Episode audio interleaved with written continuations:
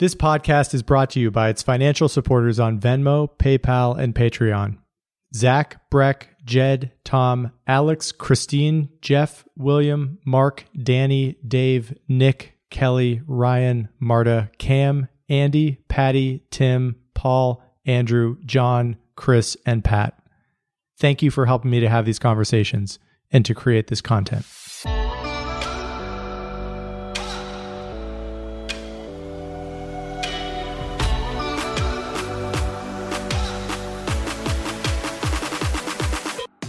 Keep Talking exists to have conversations that might help to make a better society and a better culture. I believe that each guest has important information and stories to make public, and it's something that I want to share.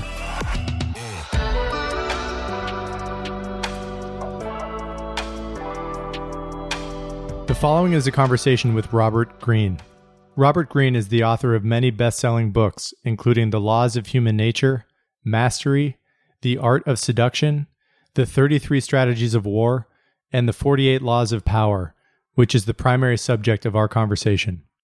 During our conversation, Robert talks about his definition of power, why humans crave power, how a lack of power affects human beings, how individuals might increase their power in their own life, and how his own increase in power has affected his life.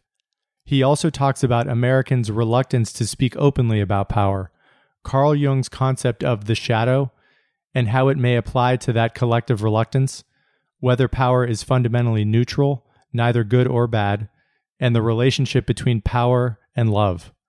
The 48 Laws of Power is more than 20 years old, yet it is consistently in the top 10 of Amazon's bestseller list. Robert's work can help people understand power's role in human affairs. And with more knowledge and honesty, perhaps individuals can use power both to improve one's life, live with self awareness, and hold oneself to high standards. As I noted during our conversation, one of my favorite quotes from history comes from Lincoln Nearly all men can stand adversity, but if you want to test a man's character, give him power.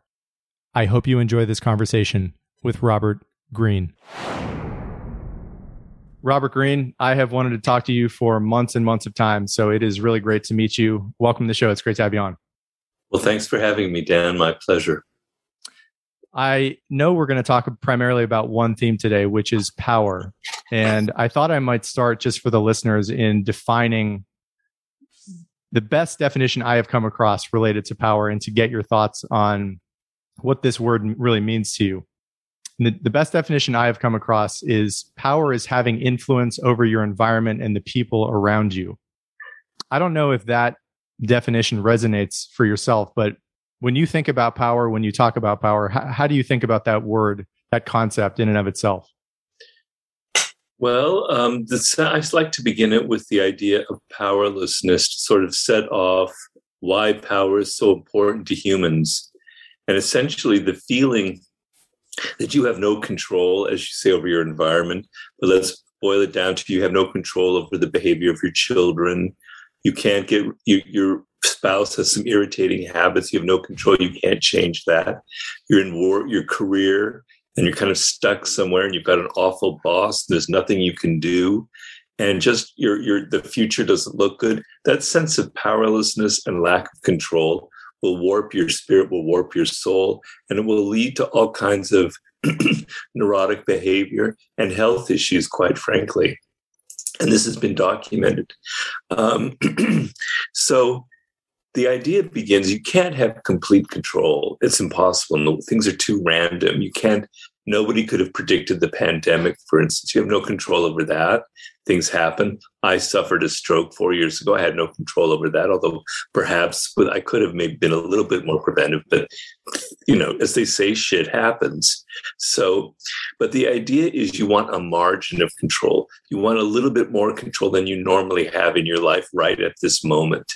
And so the idea is for me, in order to get this margin of control, you have to also have control over yourself. So it's not just power over people, because I'm not talking about the ability to manipulate people. That is something I talk about in the 48 Laws of Power.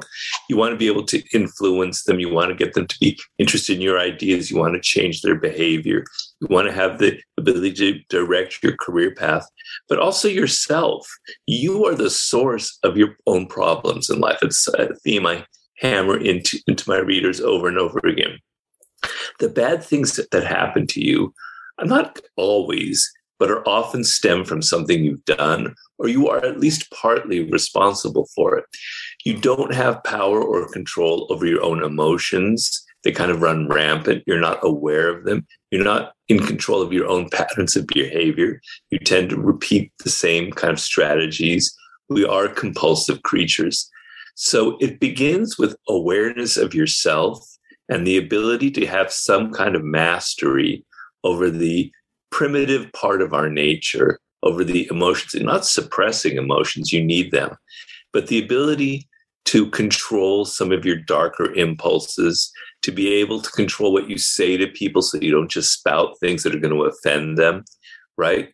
So if you have that sense of power over yourself then all the other things that we're talking about will kind of emanate will kind of flourish from that kind of core essence i believe yeah I, you know, I was rereading your book prior to this uh, conversation over the last few days, and you wouldn't think it necessarily in reading the document, but I know you have said this in many interviews prior to this one that as a young man, you were a sensitive and, you know, in your recollection of your life, rather naive person.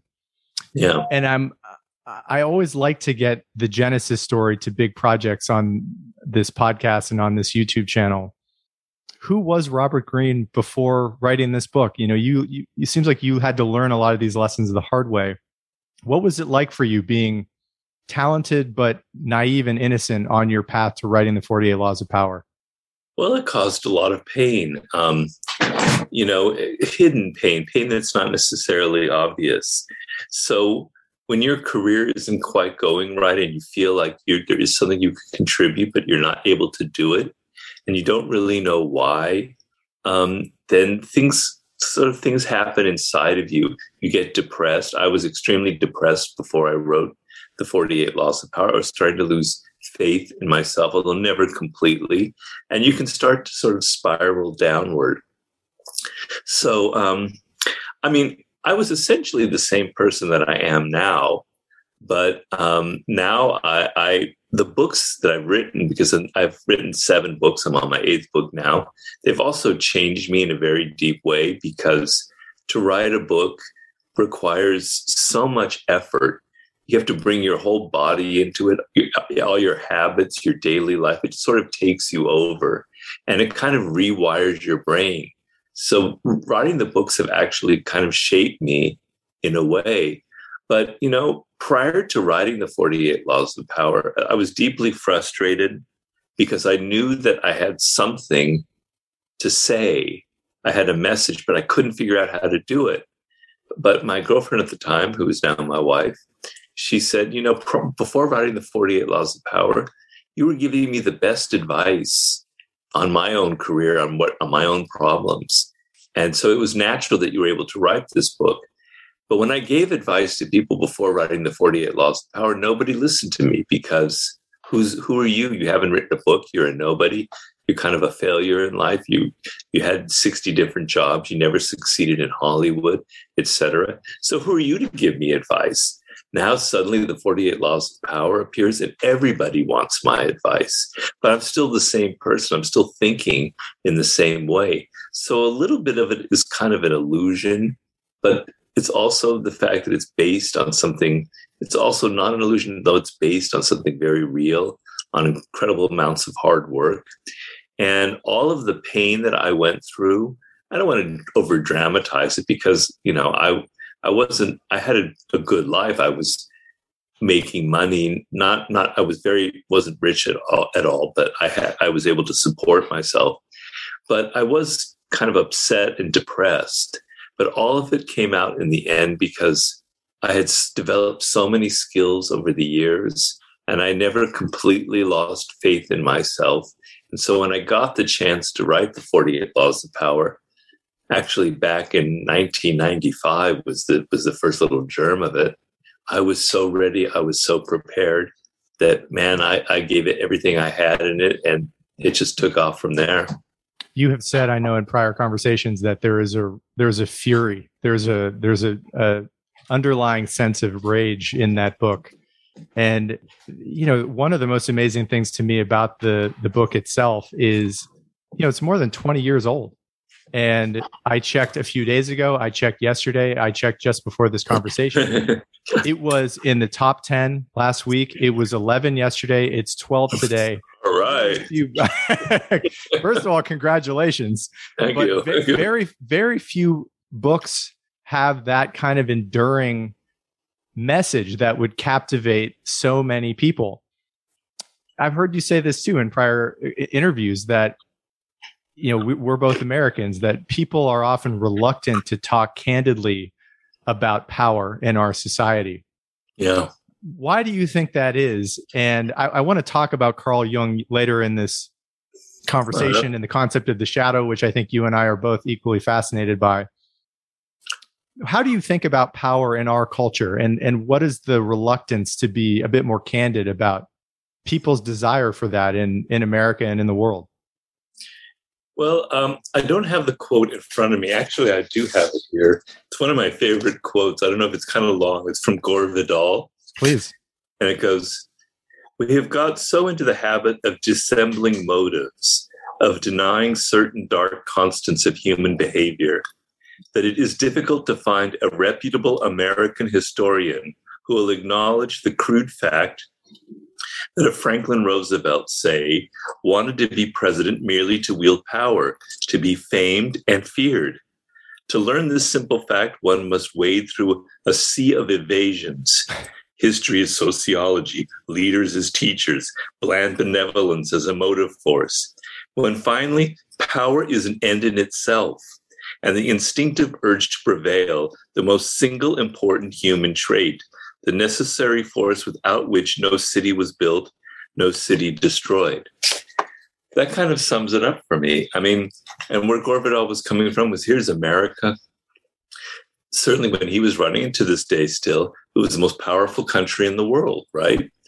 And yet, nobody wants to acknowledge that this power is anything but good that it only stems from the most benevolent um, motives, that everything we do is not motivated for the desire for power. It's motivated by the desire to spread democracy, democracy, to spread our good example. Whereas history, American history, reveals all kinds of examples of actually we were reaching for power, right? And so we don't like to discuss it because we like to think of ourselves as these kind of angels, right? Whereas in Europe, not to say that Europe's superior because I'm I'm very happy that I'm an American, I'm very proud of it. But in Europe, you know, you've had you've dealt with so much darkness. You know that the French history is full of people craving power. You had Napoleon Bonaparte, you had Louis XIV. Italy, you had Machiavelli, you had Cesare Borgia. England, you had, you know, Gladstone, you had Winston Churchill, you had the Empire. You know, Russia, you had Peter the Great. They know that the motivating force behind their history is, has a lot to do with power. But we don't like to do that because we we think of everybody. We think of George Washington. We have this kind of namby-pamby view of our own past, you know. And um, the great writer Angela Carter said, "We like to think that we're descended from angels, as opposed to being descended from primates, mm-hmm. right?" And so Americans have a discomfort with the idea of power so, for instance, someone like Steve Jobs or Elon Musk, very powerful tech people who are, are premier, one was, now is premier entrepreneurs in the country, they're not after power. They're after, you know, creating a brilliant technological society. They're about helping humanity. Certainly there's that element, but who can deny that somebody like an Elon Musk is hungry for power. Just the fact of wanting to have that kind of power over meant billions of people with, with his purchasing of Twitter, etc. But to analyze it from that angle seems like dark and ugly to us, and we don't want to do it. And so that's why the 48 Laws of Power has still in the top 10 in this country, not necessarily for my own brilliance, but because I hit that that dark edge and I exposed it and I revealed the fact that America is a country of con artists, of sharpers, people from the 19th century who were what we what were called then sharpers, what we call con artists now.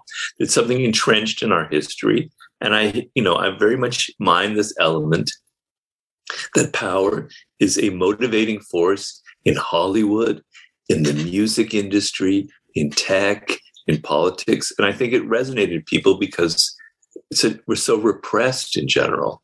Yeah. And I think you, I would imagine, would agree with this that there are gradients of power that are more wicked and evil than others. But I, I do think it's important to invert the word and talk about powerlessness. This is something yeah. you've already talked about that what is it like for an individual who feels that they have no power over their life? What is it, you know, in this country, a workaholic nation? Why is it that people are so interested in coming here to get a great job, to work really hard? I would love to get your thoughts on this, but to me, at root is a desire for additional power, which is what economic resources really do provide to people. What do you make of that in general? You already spoke about powerlessness, but in terms of maybe just day to day examples of individuals that are clear for the pursuit of power in and of itself, are is work and money the first thing that comes to your mind? How do you think about that in general? About um, you mean the, the, the goal for of power being work and money? In that it it is a to me it's a clear attempt to make more money is an attempt to have additional power over your circumstances. Um, how do you think about that? How do you think about money as an aspect and work as an aspect of individuals' attempt to increase their own power? Well, I emphasize work much more than money in my books. I have nothing against money. I think money is very important, and I'm hardly one to speak. I mean, I, I, I live a rather comfortable life. But uh, when I think back on myself, when I think about the people I know and who I consult with, with people who come to me with their problems and their pain, a lot of it stems from something deeper than just money, and, and money becomes kind of a surface way of looking at it. That it really is a sense of a lack of fulfillment in your life. Like you were meant to accomplish something. You had goals, you had dreams, you had aspirations when you were a child, when you were growing up in some other country, et cetera, and, and your options were very limited. And choosing a career that fits you, that fits you emotionally and intellectually, is the deep, most satisfying thing that you can aim for. And in the end, will bring you more money than you can imagine. Hmm. Whereas people who are just after money and associate money with power, and actually, I don't associate the two. So I've consulted with people who are who are vastly wealthier than I am. I was on the board of directors for American Apparel, and you know I've seen CEOs. These are people who don't, in some ways, don't have much power because they don't have any control over themselves, and and they're they're at the mercy of market forces, etc. They don't have a great vision for the future, and they kind of lose the company that they had, or they they drop. They have a, a, a you know a very big downfall from their high position because they have no control over themselves. And Machiavelli said what, what leads the downfall of most leaders is that they rise to power based on one critical um, element in their character, like their aggression. Okay. But when circumstances change, they can't be flexible. They can't alter. That's a problem in your character deep inside, right? You have no control over yourself. Being able to adapt to circumstances is an incredibly powerful trait. If you have these powerful traits inside, such as resilience, such as the ability to take criticism, such as the ability to handle stress, such as the ability to work with a group and create great things, such as patience, you will get power, you will get money. But if you don't have those qualities, you can fake it for a while. And I've seen many people in business who fake it quite well. But in the end, those flaws in your character will lead to feelings of powerlessness. I don't know if I'm quite answering your question here. I think you are. And I think okay. one one aspect of this I would love to get your thoughts on is you know your own life you know we already talked about this in this conversation that a lot of the impetus it sounds like for you to write the book was your own experience of not feeling like you had a significant amount of power in your life. And as you just said in this conversation as well you know your life is pretty comfortable. Uh, your your books have been extraordinarily successful. What's the difference in your estimation of your own life? The difference between robert at 25 30 35 before reaching some professional success and the time in your life in which we're having this conversation. Is that still salient to you? Do you still have a you know re- relatively solid recollection of what the difference is between your own life of having some power now and having very little oh, when you oh. were younger? God I, I have to obviously because you know i had some very intense experiences a lot of them very negative. And when you have negative experiences or things that are very powerfully emotionally, they're embedded in your brain and your memory, and, and they're, they're very strong, and I'll never forget them. But so, for instance, in Hollywood, um, you know, I, am a bit of, I'm a kind of an entrepreneur at heart. I like working for myself. I like control. I like control over what I write, etc. I don't like people telling me yeah. what to write or butting in. But in Hollywood, you write something and 12 other people immediately pounce on it. The producer changes it. The agent says this isn't working. The actors don't like it. You have no control. You have no power. And even worse than that, I worked for um, some directors and I would like write whole portions of their screenplay and, and, and dialogue. They never gave me credit. My name never appeared on that. They totally used me. They used my my dialogue, etc. Which and the people would compliment them for it, but I, nobody knew that I had written it. And so these are things that went into the 48 laws of power, like get others to do the work, but always take the credit. The flip side of that. And when that happened to me when I was 28, 30 years old, I became very upset, hmm. very angry, right? It's unjust. It's not fair. People don't uh, realize that I'm doing all of this work. I should be getting some credit for it. It bent me, it warped my spirit, it made me bitter. And when I thought back on that and I wrote the 48 Laws of Power, I said, that's not the right way to respond, Robert.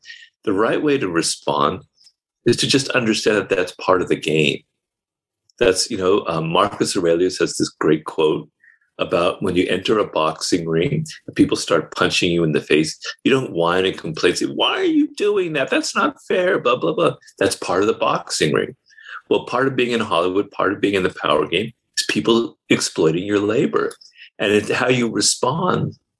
It's not by whining, complaining, getting bitter inside is by realizing that this is how it's played. How can I exploit the situation for my own good? How can I use this in the future and make it a positive experience? And that's why I wrote that chapter. So, a lot of my own responses prior to writing the 48 Laws of Power were negative. They weren't productive, they were too emotional. And so when I wrote the book and I thought back, I thought back on my own mistakes I had outshone the master several times and I've been fired. And so there's a big gulf between me prior to me and me now because I know these things and I have much more awareness of myself, of my flaws and my weaknesses. So the difference is, is, is very noticeable for me. And also in the sense of I may have a lot of problems. Everybody has problems in life. You know, I have health issues, etc. But I never ever have to worry about that kind of powerlessness before. Again, I mean, mm. I I have control over my product, over my career, over the books I produce, and that is the most satisfying sensation of all. So there's a very big difference between who I am now and, and back then. And I wanted to, I'm glad you brought that up because that is one aspect of, of your own life that I wanted to talk to you about, which is the real changes in the past few decades of your life that have given you a sense of control. I think, you know, I think you and I both, you mentioned this already that there's a, a sense in America that, you know, we descend from angels and not from primates. And I, I certainly, um, I think we probably share a view of, you know, our, our own animal nature. It, it was the, you know, as you think back on your life, was the great increase in power for you professional autonomy? Is that what you think really gave you that sense of control? I mean, I, to me, we are all you know descended from primates, and I don't think in learning the more I have learned about evolutionary history that it is particularly natural for human beings to have a quote unquote boss. You know that there's something I think deep in the human animal that resists that kind of control. Yeah. When you think back on your on your own life, is that you know of all the increases in in power maybe that you have obtained in your career, do you point to that one as as the best for you of of having professional time, which really is time control, right? It's it's autonomy in the in the world of time. Is that correct for you, or do you think about it in another way? I think about that very much so. That's very well put. But it, it's it's a kind of combination of qualities. Um, so, you know, I have a, a vision about something that I want to create or an idea, like the Forty Eight Laws of Power, and I get very detail oriented. I want to make this book the best book ever on that particular subject. And I bring in all of my research and I bring in all of my creative energy and all of my experiences and I put it together. And I create this in, this large project. It's not just the writing, but it's also the research, the way it's crafted, the writing, the style, etc. So I have this overall vision. And when other people are involved, they mess with your vision, right? They so yes, the time element is extremely important because before I wrote the 48 Laws of Power, I really didn't own my own time. So my pattern of living, at least prior to the book when I worked in Hollywood, was to work six months. And because I couldn't stand it, I would quit and then spend six months trying to write. And at the time I was writing theater and screenplays and novels. And then I'd get be completely broke and then I'd work another six months, right? But during those six months, I didn't have my own my time, right? And I, I thought that was the most miserable sensation of all. But now the ability to create a complete thing that is a reflection of me and my own weirdness and what makes me different is to me the ultimate in power. I, I have no right to complain about anything anymore because I know a lot of people who write books right now, and they don't have the degree of control that I have, right? I can basically write my ticket. So the sense that I can create a vision from start to finish and pretty much shape it on my own is is to me the ultimate position of power. And um, it's a lot of people don't have that, you know, and I empathize with it very with them very much. You know, they they don't have that that luxury that I have. And so, you know, I write a lot about I, have never liked having a boss. That's that's the other thing in me because I've had 60 different jobs. I'd always have the feeling like, damn, I could do this job better than you. Why am I in this inferior position? Why do I have to listen to your bad ideas? Why do I have to brown nose somebody who's obviously incompetent? I hated working for other people. I never held one job for more than 11 months. I couldn't even make it to a year. So um, you add all that up, and yeah, I, I, I'm an entrepreneur at heart, but an entrepreneur who writes books. So yeah, that degree of complete control and owning my own time, which is a very important element. I wake up when I want to. The, the downside is I have to be able to yeah. manage my own time and not have somebody breathing down my neck. But it's like the difference between being free and not being free to me. Yeah, I, I think that's very well put. And I know you have talked, this is a concept I believe that originates from you between the difference of dead time and alive time, and that owning your time, you you really have an ability, a capacity for maximizing the amount of alive time that you you have in your life. And and even you have talked about this as well, the ability to turn a boring job into potentially having more elements of of alive time. If somebody is listening to this who identifies themselves as a young Robert Greene, they they hate their boss, they have this real um, energy for autonomy and independence, and are struggling. Obviously, you you did for years and years and years. You you just said this that you've had something like 60 jobs before the age of 40, I think. Um, yeah. What are the if, if you were advising someone who is a you know you see a younger version of yourself in them, someone who has some talent and is really driven to become you just use this word free or at least more free. What are the what are the one or two pieces of advice or biggest mistakes you see people making that derail them from having a life that they really feel like is is their own well you have to have patience. Yeah. And um, so a lot of young people are derailed by their impatience. And they think that um, i need to get a job that pays a lot of money as we said before they equate money with that freedom. And I equate learning skills with freedom.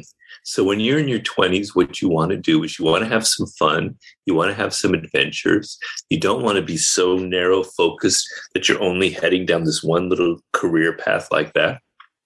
Because you're young, life is exciting, you need to enjoy that and you need to make use of it because believe me, it doesn't last that long.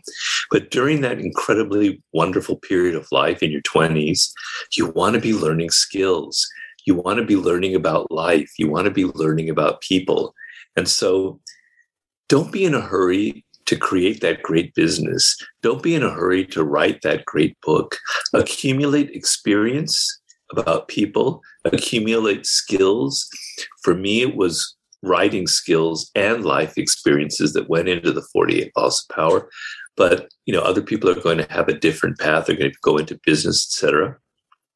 And I often tell people if you're 22, 23, and you're living in Brooklyn like you are in Williamsburg, and you're offered two jobs out of school college, one is like hundred thousand dollars at you know some some Wall Street firm, right?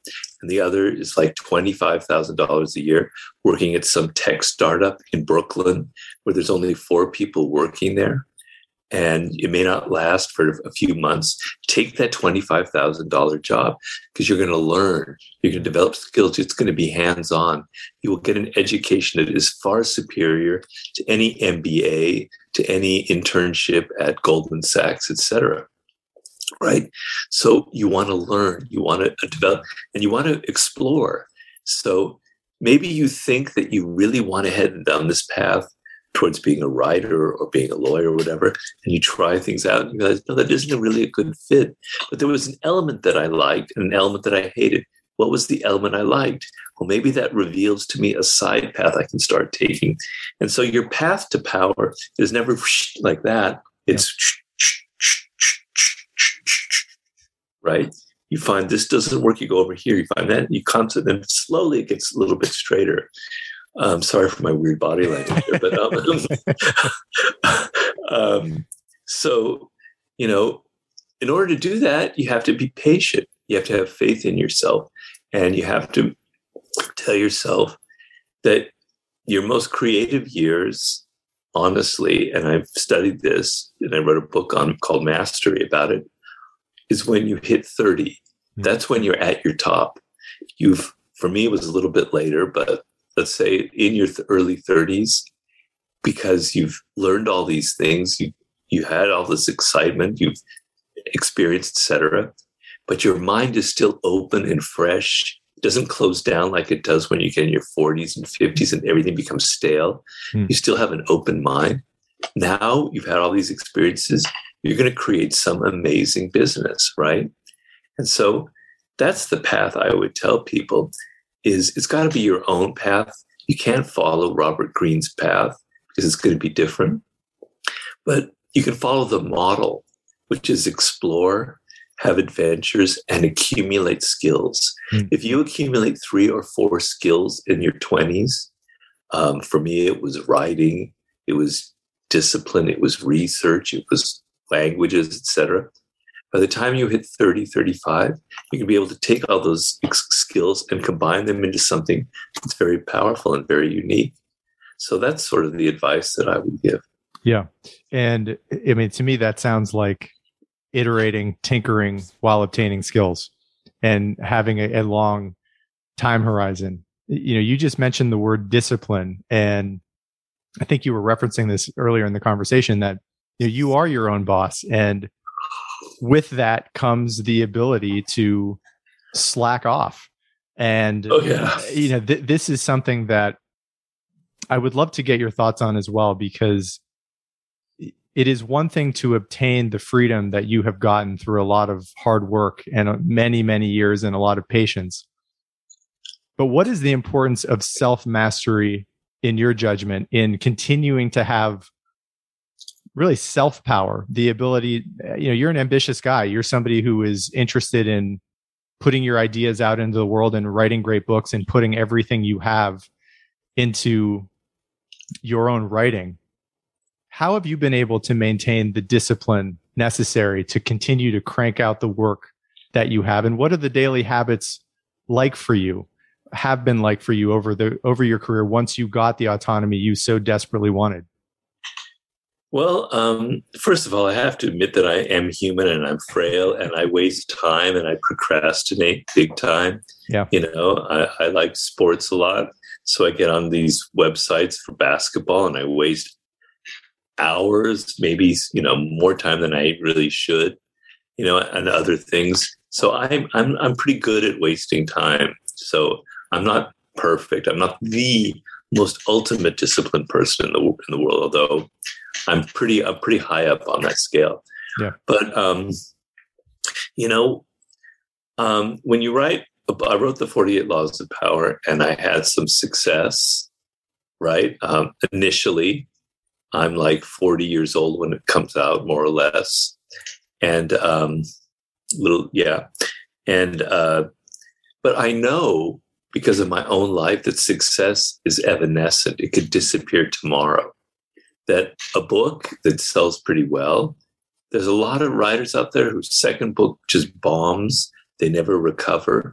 And it's kind of a downward spiral. And then if your second book bombs, you're not going to get a big advance for your third book, etc. So failure is nipping at my heels constantly, right? Like a devil. So I know that tomorrow it could all disappear because I experienced 18 years of wandering through the desert, right? So if I had had success with the 48 laws of power when I was 24, 25, which fr- frankly would have never happened because I didn't have enough life experience, I would have been a mess. Yeah. I would have like, wow, I'm so great. You know, I, am going to just go buy some stuff. I'm, I'll write my next book. I'll figure it out, whatever I want. I've got the golden touch. But I had been seasoned and I knew that failure is a, is a, is a reality for everybody, and particularly for a writer. So when it came time for my second book, which was The Art of Seduction, I said, I don't want to repeat the 48 laws of power because I know just repeating the same idea is not a failure, is not a recipe for success right? It's it's repetitive. And my process has always been if you're excited about something, if it truly hits you there and you want to do it, you're going to make something a lot better than if you're just doing it for money or just doing it out of what laziness, etc. So I wrote the 48 Laws of Power and I'm going, okay, I want to do a book on seduction. I don't want to repeat the same thing man, I've got to make this book even better. I've got to put more effort into it. I can't rest on my laurels. I have to do more research. I have to write it in different style. That book came out, it didn't have huge success because it, it came out right during 9 11. It slowly grew until it's now sold over a million copies and it's been very successful. But after I finished that book, man, I better, I'm back to square one. All right, I'm going to write a book on war and strategy, a very difficult book each time I'm always back to square one. And here and now I'm on my eighth book, you know, and I'm still doing the same. It's, a little bit, it's a little bit neurotic, I have to admit. Yeah. It's almost like this fear of failure is this a, a slight negative element to it, but I use it to push me. And I'm going, this book that I'm writing now, it has to be my best book ever. You know, I want to like change how you look at the world. And so I've got to just work really, really hard at it. So the sense of it could all disappear, it still hasn't left me. I'm still feeling that, that, um, that devil on my heels nipping me. And so um, that kind of makes me discipline, makes me work, even though I do procrastinate. Keeps you going. Yeah. There are there are two quotes that I, I want to read. Um, this is a an Abraham Lincoln quote, which I actually said this at my brother's wedding as his best, best man and is one of my all time favorite quotes about power in general. The quote is this Nearly all men can stand adversity, but if you want to test a man's character, give him power. Right. Maybe if we could stop there and give you a little time to flesh that idea out, because I, I, I think one of the reasons why people are so suspicious of of you and your work related to power is they think there is something inherently unethical and dark about talking openly about power of recognizing the the desire of humans to obtain power. But given that that lincoln quote I, would love to just give you an opportunity to speak to that. It sounded like maybe you have heard that quote before as well. Sure. How does a good man or a good woman or someone who aspires to be a better man or a better woman in the spirit of that quote i'll read it one more time nearly all men can stand adversity but if you want to test a man's character give him power.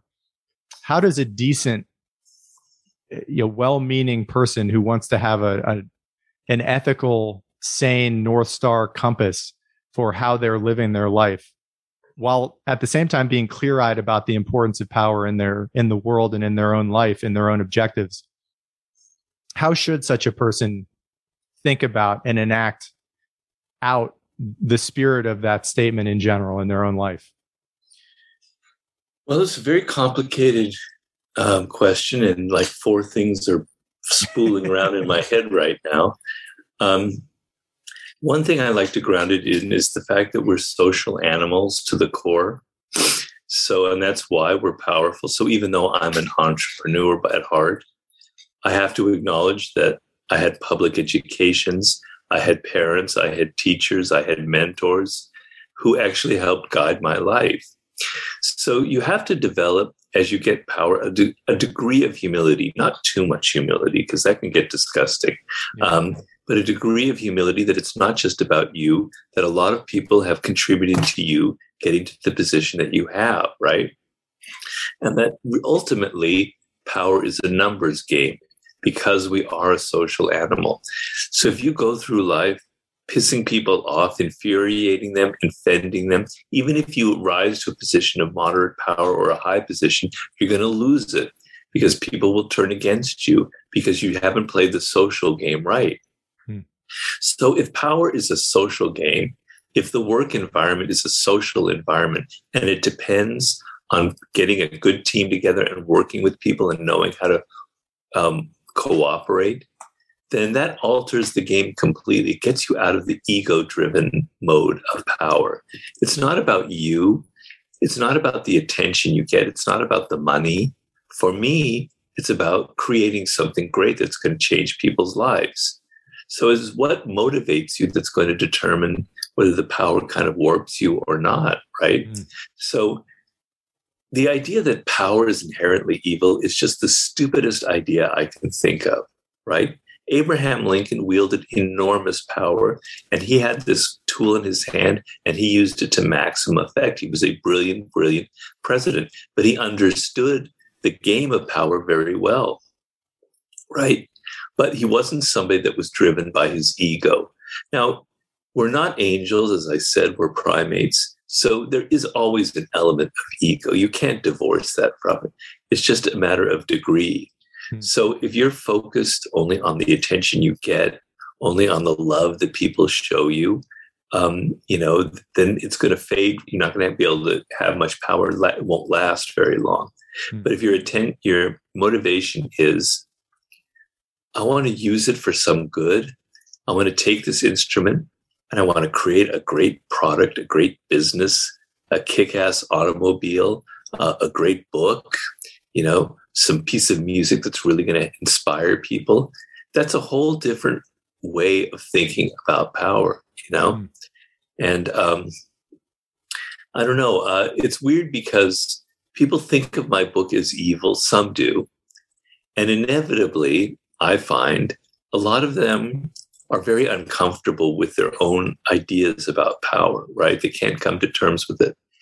And um, among my readership, probably probably um, my main core readers in some ways is the African American community. Yeah. And yesterday I, I, was meeting with a rapper, Jeezy. I don't know if you've heard of Jeezy. Sure. He used to be called Young Jeezy.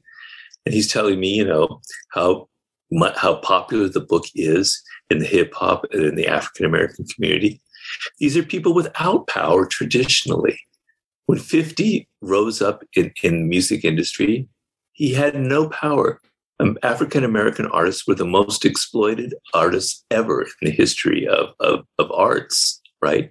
And so they like the book because they're coming from powerlessness and it's opening them ideas that used to be only in the hands of elites, right? It gave them a sense of control, a way of navigating these very difficult environments and not being so naive. Mm. So to me, that's a demonstration that the book isn't really a handbook for the evil, you know, maniacal CEOs out there, that it's more people who don't have power, who feel kind of oppressed or feel uh, they, they want some control. That's who kind of glom onto this book. Yeah. So to me, that that's a very telling sign. I think it's something that uh, somewhat related to the First Amendment, right? That the freedom of speech really is designed for the minority voice who is powerlessness, but still has the ability to speak openly about some truth that they think they may have stumbled upon. You know, right. While I was hearing your description right there about, you know, power in general, is it ge- your general view that, you know, power in its baseline nature is neutral, like any technology that can be used for good or for ill? That it, it is not inherently one way or another or do you do you have a you know, sort of default bias that power given our animal natures is more likely to be dark than not?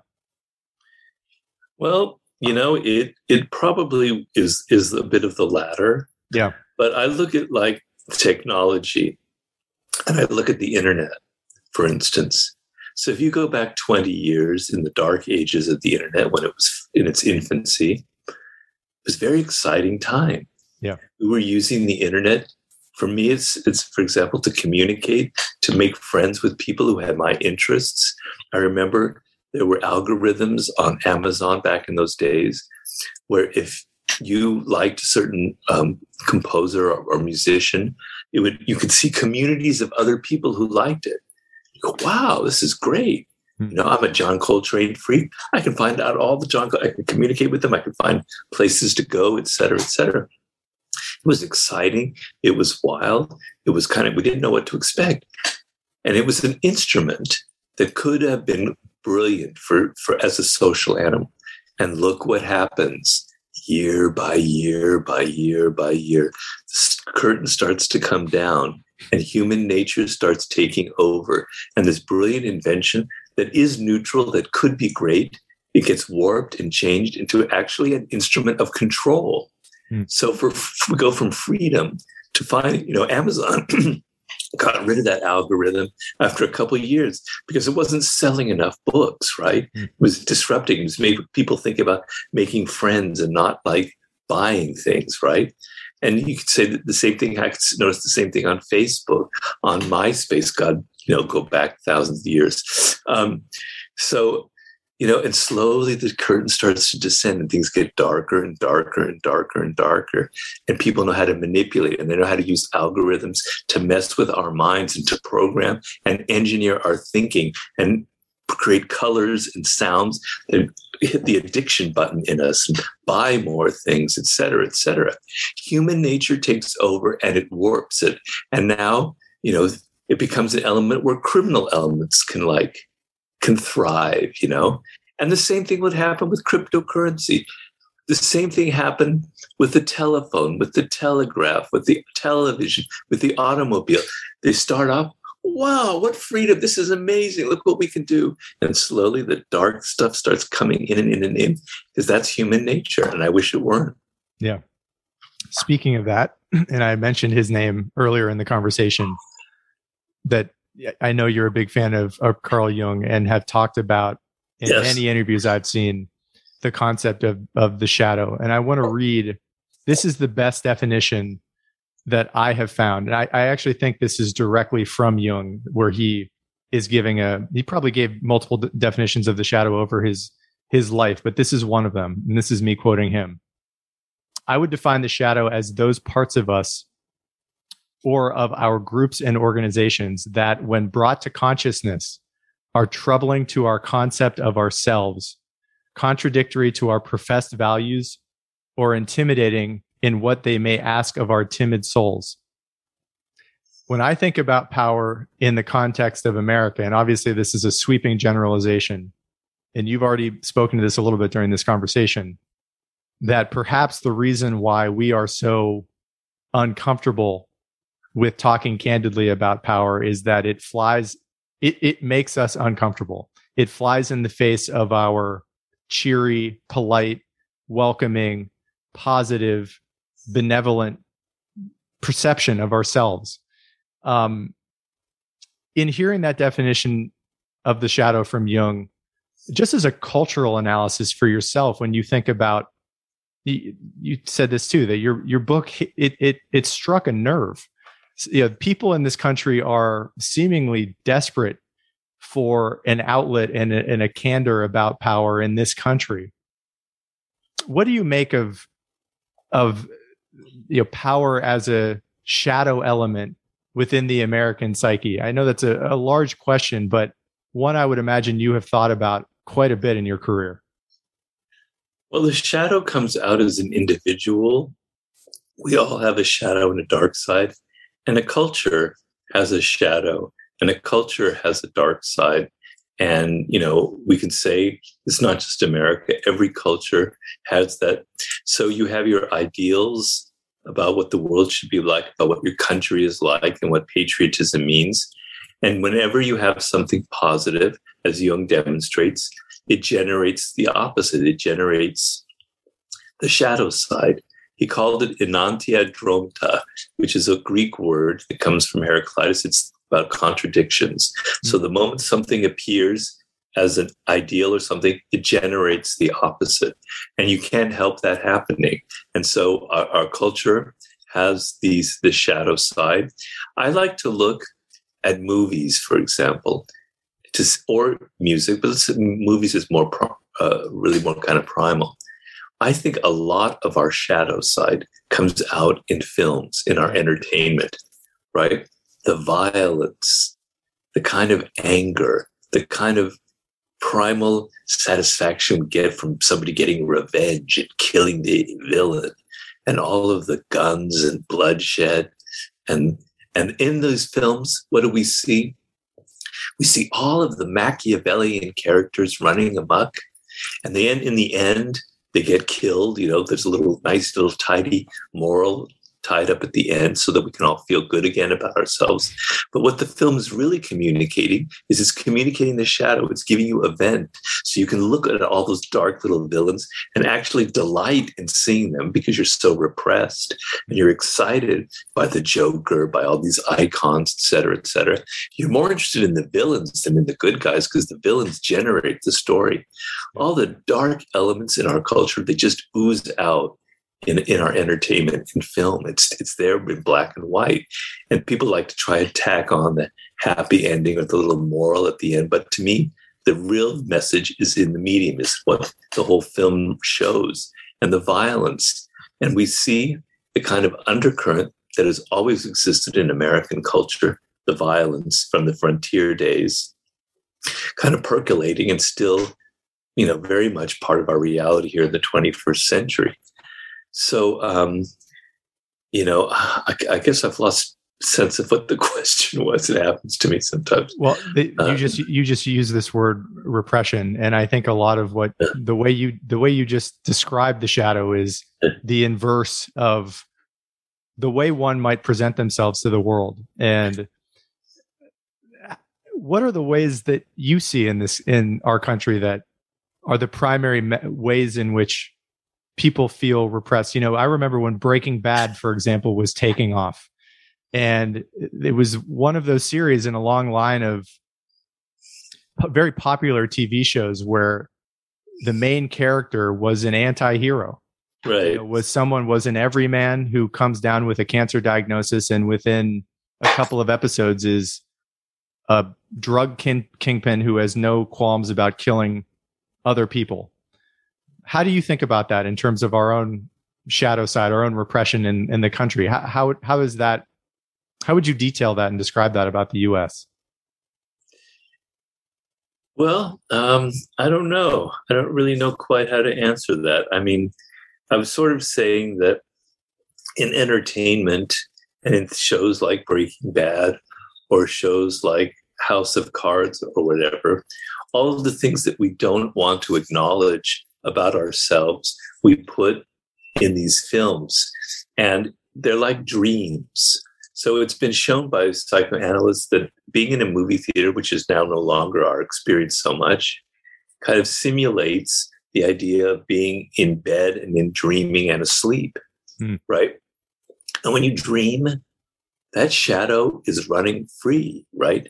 How many dreams do you have? I constantly have them, I admit, of I committed a crime, I killed somebody. Oh my God, the police are after me. You know, I just did this sexual act with this woman cheating on this person. Oh my God, what's going to happen to me? All of the repressed emotions, they just come bubbling out in your dreams, right? They're there. And they're in your unconscious. And my I tried to point out in the laws of human nature that what you really want to do is acknowledge your shadow. So if we as Americans could acknowledge the fact that we are fascinated with crime, that we are fascinated with con artists, that we are fascinated with people who get away with stuff, right? If we had some honesty, it would be a lot better for us in the end, I think. As, as much as it is for an individual, it would be for our culture, right?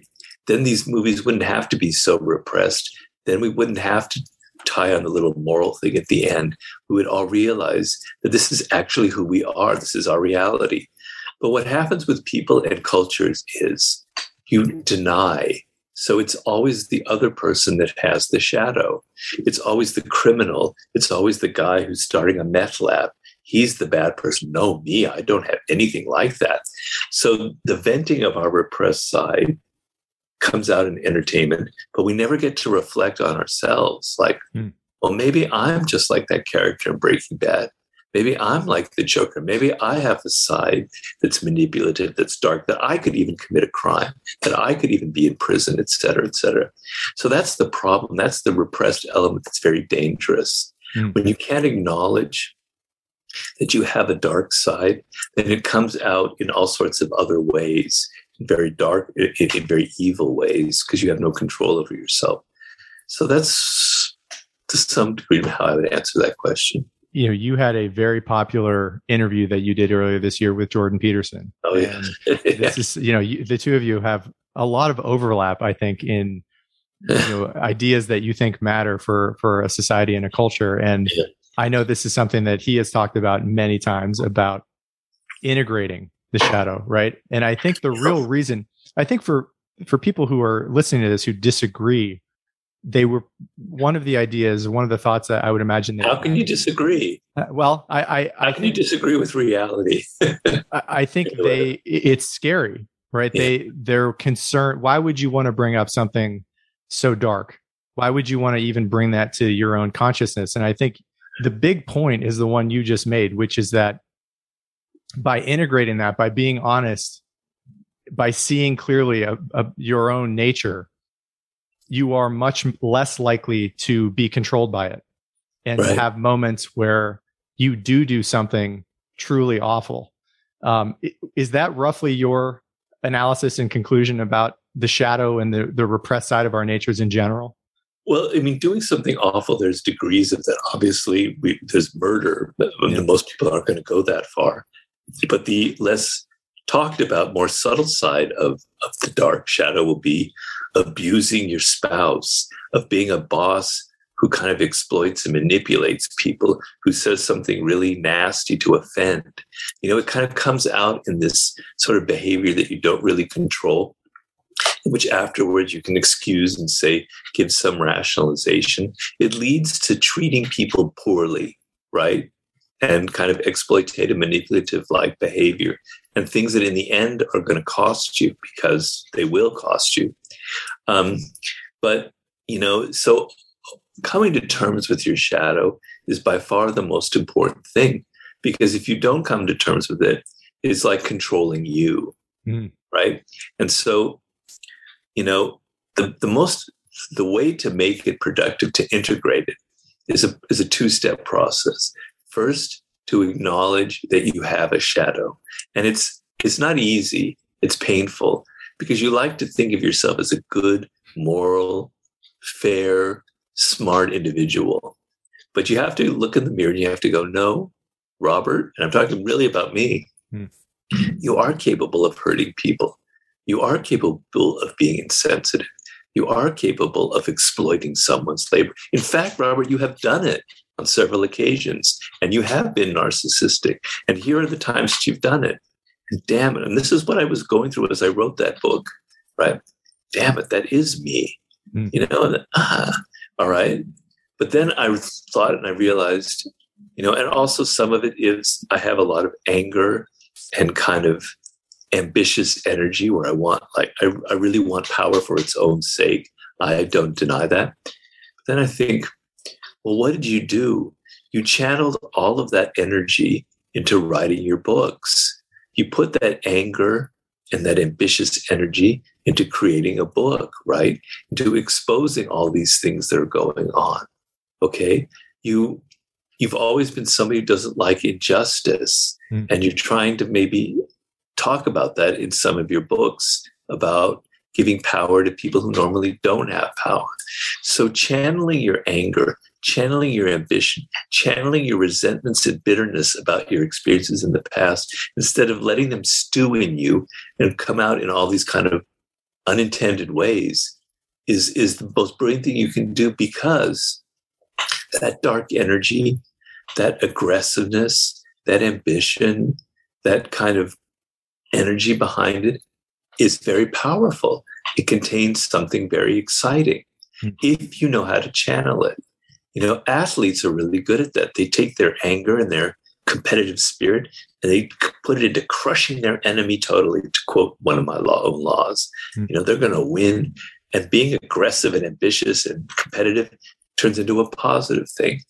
You know, Malcolm X who's one of the icons in the art of seduction, he took all his anger and frustration and bitterness about what it was like growing up black and poor in, in Mass in Boston, and he put it into becoming this preacher. And when he preached, all of that anger, it wasn't just like spewing, it wasn't ranting, but it was there underneath and he channeled it into something brilliant and it led to great power. If you're an artist, that anger, that dark side, contains all of this incredible energy. It's full of creativity. Don't deny it, don't repress it, but face it and channel it, is what I tell people. Because if not, it's going to control you. You're going to be mean to your children. You're going to make them try and become something that they don't want to become. You're going to force on people your own ideas instead of being gentle on them. You won't know how to persuade and influence people. You'll be running amok because your shadow is, is doing things that you're not even aware of. Yeah.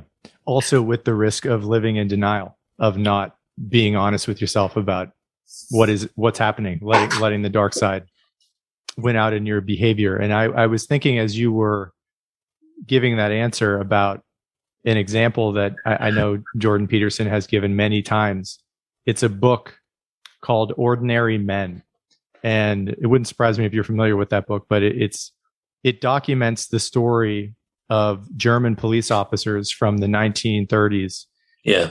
And talks the reader through the evolution of these middle class, married, ethical, normal individuals who within six, seven, eight years have joined the Nazi regime and the, not, the Nazi military, the Third Reich, and are shooting innocent pregnant women in the back of the head in Vienna or elsewhere in Europe. And that's obviously an extreme example of that, but I think he it it is an important thing to remember, as you just said, when we think about evil in the world, that we think that individuals like that are so much different than we are when in reality they're so much more common to us well, than we well, like to believe. well i mean we were talking earlier about the internet and now the kind of the curtain descending as i dis- discussed. The internet is now this incredible medium for venting your shadow side. Yeah.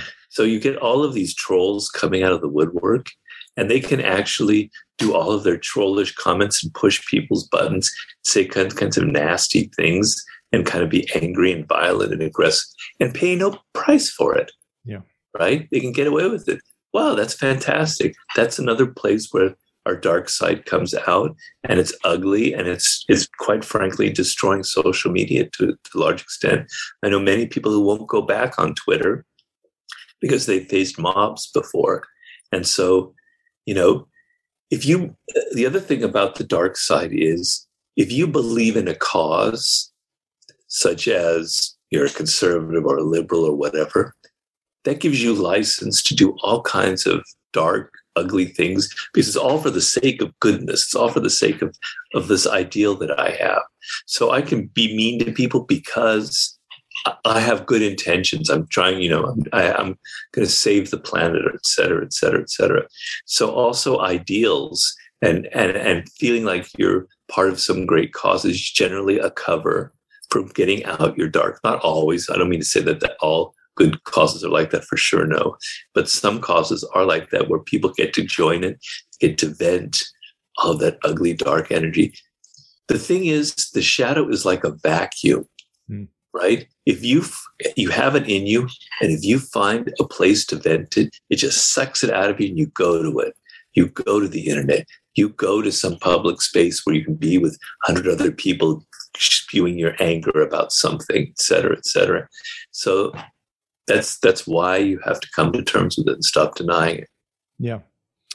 You know, I wasn't planning to go in this direction per se with this conversation, but it would behoove me. I, I, would be remiss to not bring this up with you because a lot of the conversations I have had on this show are about the fraying of American culture and, and American society, the polarization, the the spewing of of rage and anger that you just talked about. And I'm wondering, given your expertise in this realm of human psychology and you're thinking about you know the shadow in general and probably just as an American, a, a desire for the center to hold and for this American experiment to continue. I don't want to put words in your mouth, but if if, if that is you know a, a, net goal over the long haul for yourself, you know I it, I bet we agree on this that we're in a perilous time right now, in a very odd moment in American history where things do seem to be significantly more frayed and polarized than is normal in our own history, despite our own historical issues as a nation. How do you think about that in terms of how well-meaning people, regardless of whether on, they're on the right or the left, might be able to begin to hold the center and to leave space for disagreement, but with a, a long-term goal of attempting to keep keep this this project going, given the the yeah. risks we have and given given our own human nature our own darkness which you have written so eloquently about. Well the first thing to understand is it's not a unique moment in history. There never is. Yeah. You study history a lot you see these kind of polarizing tendencies. It's like a dynamic that occurs over and over and over again. We saw it in ancient greece. We saw it in ancient rome we see it through the course of modern European history. We see it in our own country with the slavery and, and the Civil War, etc. There have been other very polarizing moments. The 1960s maybe is not nearly as extreme as now, but it was quite polarized back then. So these things come and go in waves.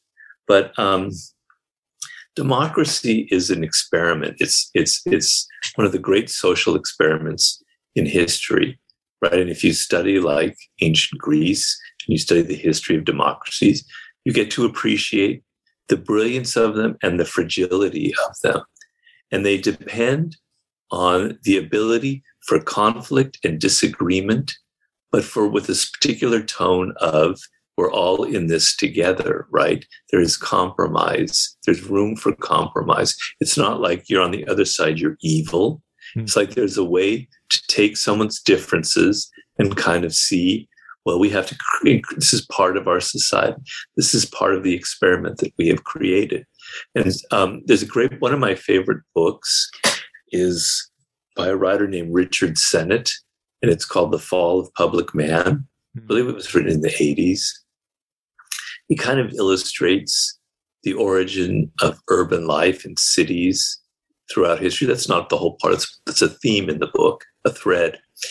And he shows that, you know, high points in culture like 18th century Paris and, and coffee houses in London, there was this ideal of people being able to be in the same environment and have all kinds of differences and different points of view and kind of melding them together in these sort of exciting encounters. And if people had a different opinion than yours, you didn't take it personally. It was just part of, of the scene. It was just part of, of living in a great, thriving um, city, right? Mm-hmm. And so, you know, these are our ideals. And, um, and yeah, it's, it's, it's fraying and it's very depressing. And it's almost like when it starts locking into it, like the gears lock into polarization, it can't stop it, you can't stop it. There's nothing you can do because everything you do to try and stop it just feeds the polarization even more, right? It has to come, maybe it has to hit rock bottom as it does with individuals. Maybe we have to have some more, I hate to say it, more violence, more confrontation. Maybe something ugly has to happen to wake people up. Because in the past, you know, you have the Civil War, the war ends, you try and reconcile it. It never quite, it never really got reconciled in the South, etc. But then, you know, these things pass and you kind of learn and you maybe go back, or the democracy is destroyed forever. But I don't have any brilliant advice about how to stop the dynamic because it's it's almost running out of control. And the things we've created, like the internet and social media, are making it worse and worse and worse and worse. So even if some individuals are noble and think we've got to save this this country, etc., you can't work against these forces where all that dark element in human nature is just drawn to it like a vacuum, like I said.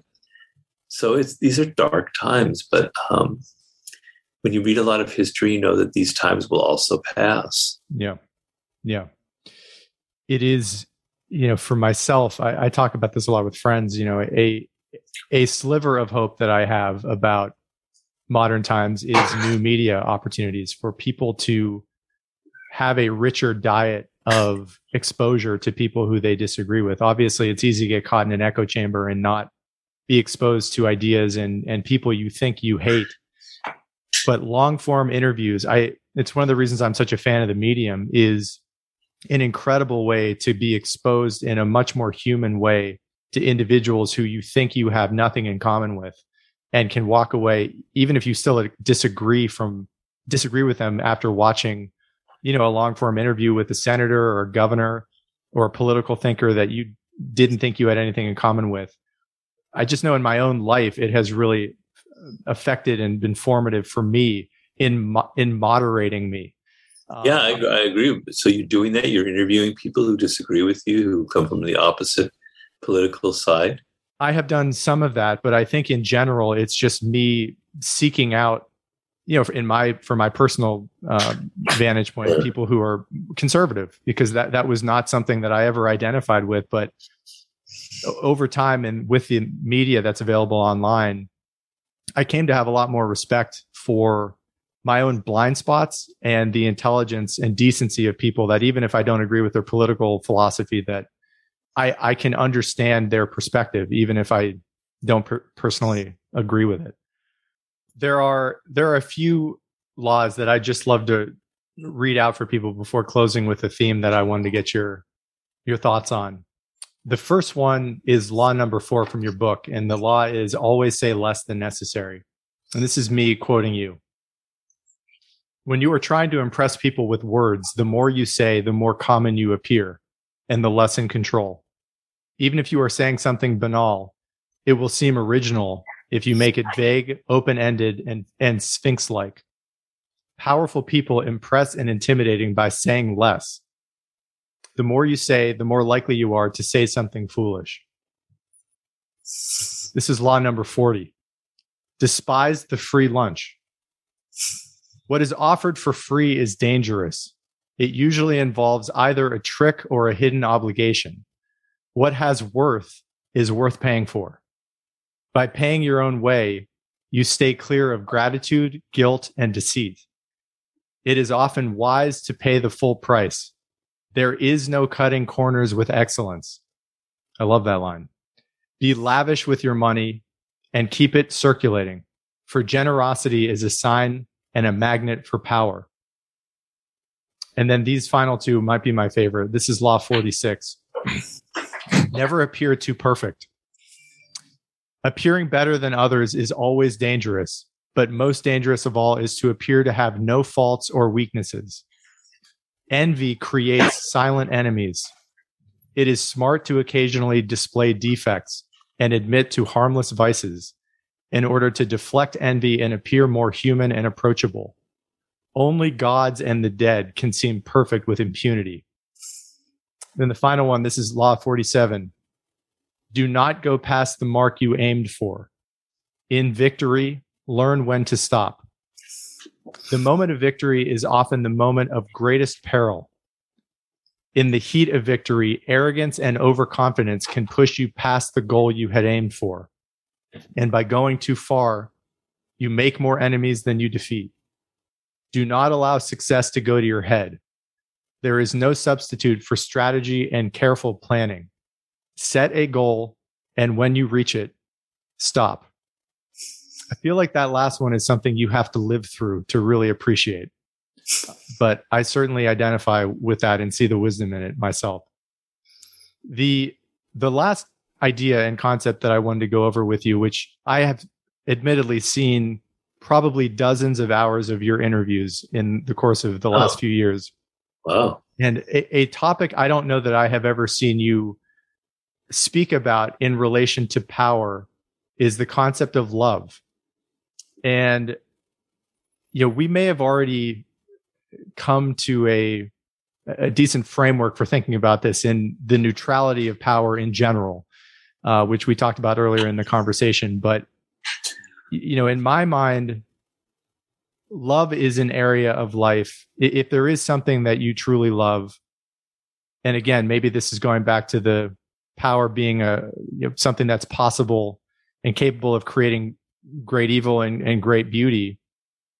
That love is not an area of life where an exercise of you know coercive power is appropriate or even you know could even conceivably exist how do you think about power in its relation to love in general? Well, I mean, um, these are words that we've created. Um, and so, you know, they're, they're kind of fluid, they're just symbols. So, certainly, we can say that in relationships, in love relationships, in married relationships, power dynamics exist, yeah. right? And we can even say that you know, it's often an arena where the worst power struggles come out. And people can use love sometimes for manipulative purposes, etc. But then let's say that there's an ideal of love as opposed to the reality mm. of it. And the ideal is a wonderful, worthy thing. And it's where you're you're kind of egoless and you give yourself completely to the other and you kind of surrender your willpower for a moment at least. And you say, I'm not going to think about myself. I'm not going to think about my own interest. It's not going to be about what I can get out of it. It's about the other. It's about you. It's about me pouring myself into your energy and just appreciating you for who you are, loving you for who you are, not asking, no strings attached. Now, that's an extremely powerful way of looking at love, mm-hmm. and it comes with incredible rewards, but not that you should be thinking about those rewards, right? But um, that's the ideal, and that's what it should be like. Uh, it's not necessarily the reality that we're dealing with, but um, I talk a lot in my books. I talked about it in The Art of Seduction, which a lot of people kind of misunderstand. That could be my own fault. Um, about getting inside the other person and their spirit and their energy and imagining what their life is like and what it's like to be a different human being. Now, that's not always just love, because you can do that in the office, you can do that with your colleagues, with, with your children whom you do love, etc.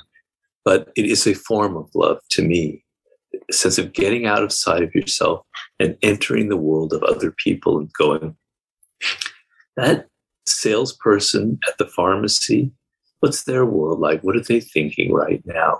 And applying this in a general sense. And if more people did that, if more people lived according to that ideal that I want to be inside other people's worlds, I want to think in my way inside of them, I want to understand them because they have stories to tell, the world would be a much different place, right? And that's the kind of energy you want. I talk about that as empathy. Hmm. So there is self love, narcissism, which we all have. We're self obsessed.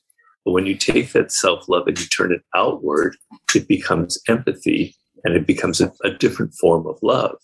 And so, in a human social animal sense, the ability to do that, to get outside of your own narrow circle of interests and about who you are and what you want, and delving into the worlds of other people, is to me the social animal ideal that I wish, I wish we could live up to. And I certainly don't live up to that all the time. I try to. And it's what makes me write books in the sense that I'm continually thinking about the reader, mm. about their lives, about what I can say and do to help other people. It's the better side of my own nature. But that's how I how I look at at that that symbol, that word love. Yeah. And if I could sneak in one summary sure. final summary question about that, you know, it if I'm hearing you correctly, it seems to me that what you're saying is that that egoless ideal that we all have in relationship to love is an ideal, but it is one worth striving for. And that I think when I hear you give that answer, it, your view would be while we continuously fall short of that as primate, human, flawed animals, it's a worthy objective in general. Most definitely. I mean, um, you know, I practice a form of Zen meditation, which I've been doing for 12 years now. And the idea of enlightenment, which is the goal of this meditation process, is a complete sense of the ego dropping out and understanding that there's no difference between inside and outside, that the world lives within you, and that it's it's about it's described as the ultimate form of compassion. And that's kind of the ideal. And that's what I'm personally striving after. I have not reached it in my own meditative practice. And so, in that sense, love is a kind of a form of enlightenment. It's sort of the ultimate form of enlightenment. Yeah. I think that's a wonderful place to close. Um, Robert, I, I told you this before we started recording. This is a huge honor for me to oh, be able to do this. And I certainly am one of these people who has had, you know, my perspective on life significantly changed by your own work and your own writing. Um, I really appreciate you giving me this time and, and coming on the show. Oh. It was wonderful to meet you. Oh, thank you, Dan. I really enjoyed it. It was a great conversation. I enjoyed meeting you as well. So thank you for the opportunity. Yeah, my pleasure. Thank you for listening to this episode of Keep Talking. If you're finding value in this podcast, please consider supporting the show via the links below on Venmo, PayPal, or Patreon. Your support helps to make these conversations possible.